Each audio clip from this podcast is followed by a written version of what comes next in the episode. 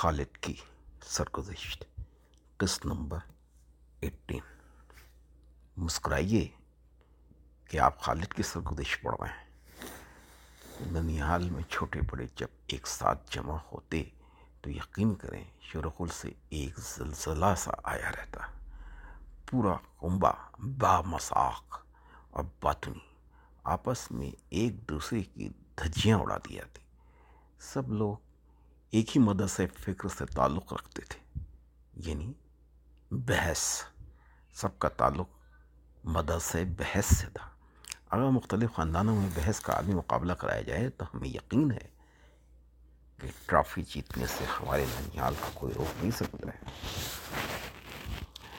کوئی موضوع ایسا نہیں تھا کہ اس پر بحث نہ ہو، سوائے اس کے کہ اللہ ایک اور محمد صلی اللہ علیہ وآلہ وسلم اس کے رسول ہیں۔ سیاست ہو، مذہب ہو، تاریخ ہو، موسم ہو، امور خانہ داری ہو، رہن سہن ہو، اخلاقیات ہو، سائنس ہو، یہاں تک کہ ڈاکٹری ہو، وغیرہ وغیرہ۔ آپ کوئی موضوع چھیڑ دیں۔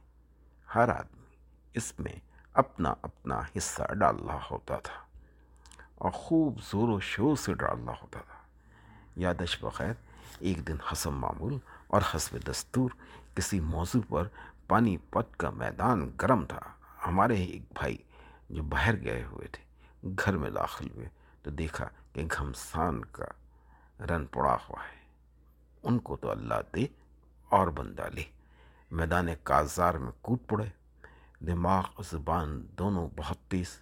وہ ہاتھ چلا چلا کے اور وہ اپنی آواز کی بلندی کا فائدہ اٹھاتے ہوئے کہ لفظ ایک دوسرے کے اوپر چڑھے جاویں۔ سب کو چت کر دیا۔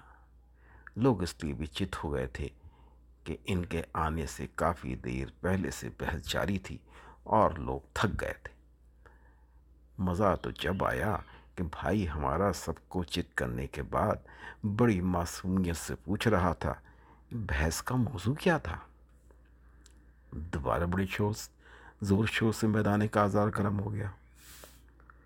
ایک اور بھی واقعہ ہمارے ذہن میں کلبلا رہا ہے۔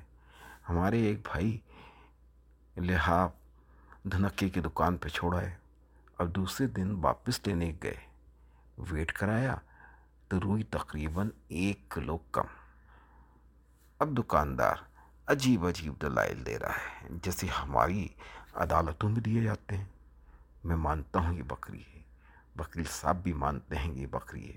جج صاحب بھی مانتے ہیں بکری ہے۔ مگر ثبوت کہاں ہے؟ ہمارے بھائی نے یہ دیکھا کہ کج بحثی کا علاج تو کج بحثی ہی ہے۔ اپنا گیا تبدیل کیا اور اس سے پوچھنے لگے، یہ بتاؤ میاں، دودھ کالا ہوتا ہے یا سفید؟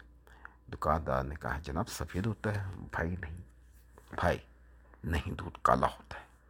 دکاندار، کیسی بات کر رہے ہیں حضور؟ دودھ سفید ہوتا ہے۔ بھائی نہیں، دودھ کالا ہوتا ہے۔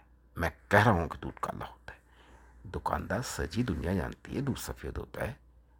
بھائی، نہیں، میں کہہ رہا ہوں، دودھ کالا ہوتا ہے، کیا ثبوت ہے؟ دکاندار جناب، دودھ کو چھوڑیے، لحاف کی طرف آئیے۔ بھائی، نہیں یہ لحاف کو چھوڑو۔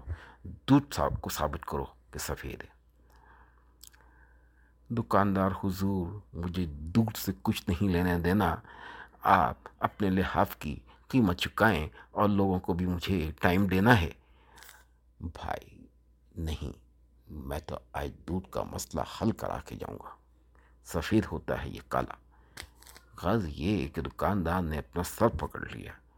اس نے ہاتھ جوڑ لیے۔ سر جی آپ جیت گئے۔ آپ جو لحاف کا وزن بتا رہے ہیں۔ ٹھیک۔